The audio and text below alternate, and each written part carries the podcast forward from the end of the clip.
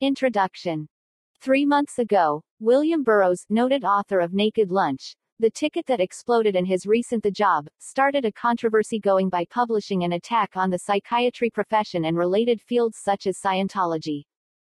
The fire raged from the pages of Rat to the of Free Press. The East Village Other is proud to publish a third in a series of attacks on the Birchite mentality which rules the American medical profession.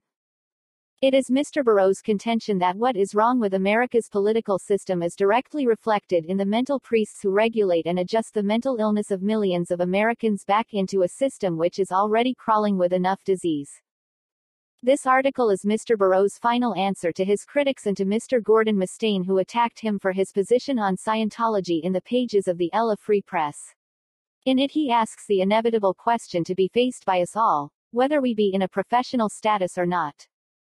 We would like to know where Scientology and Mr. Hubbard stand on the Vietnam War, on sexual freedom, militant students, black power, pot, Red China, the politics of the American Narcotics Department and the CIA,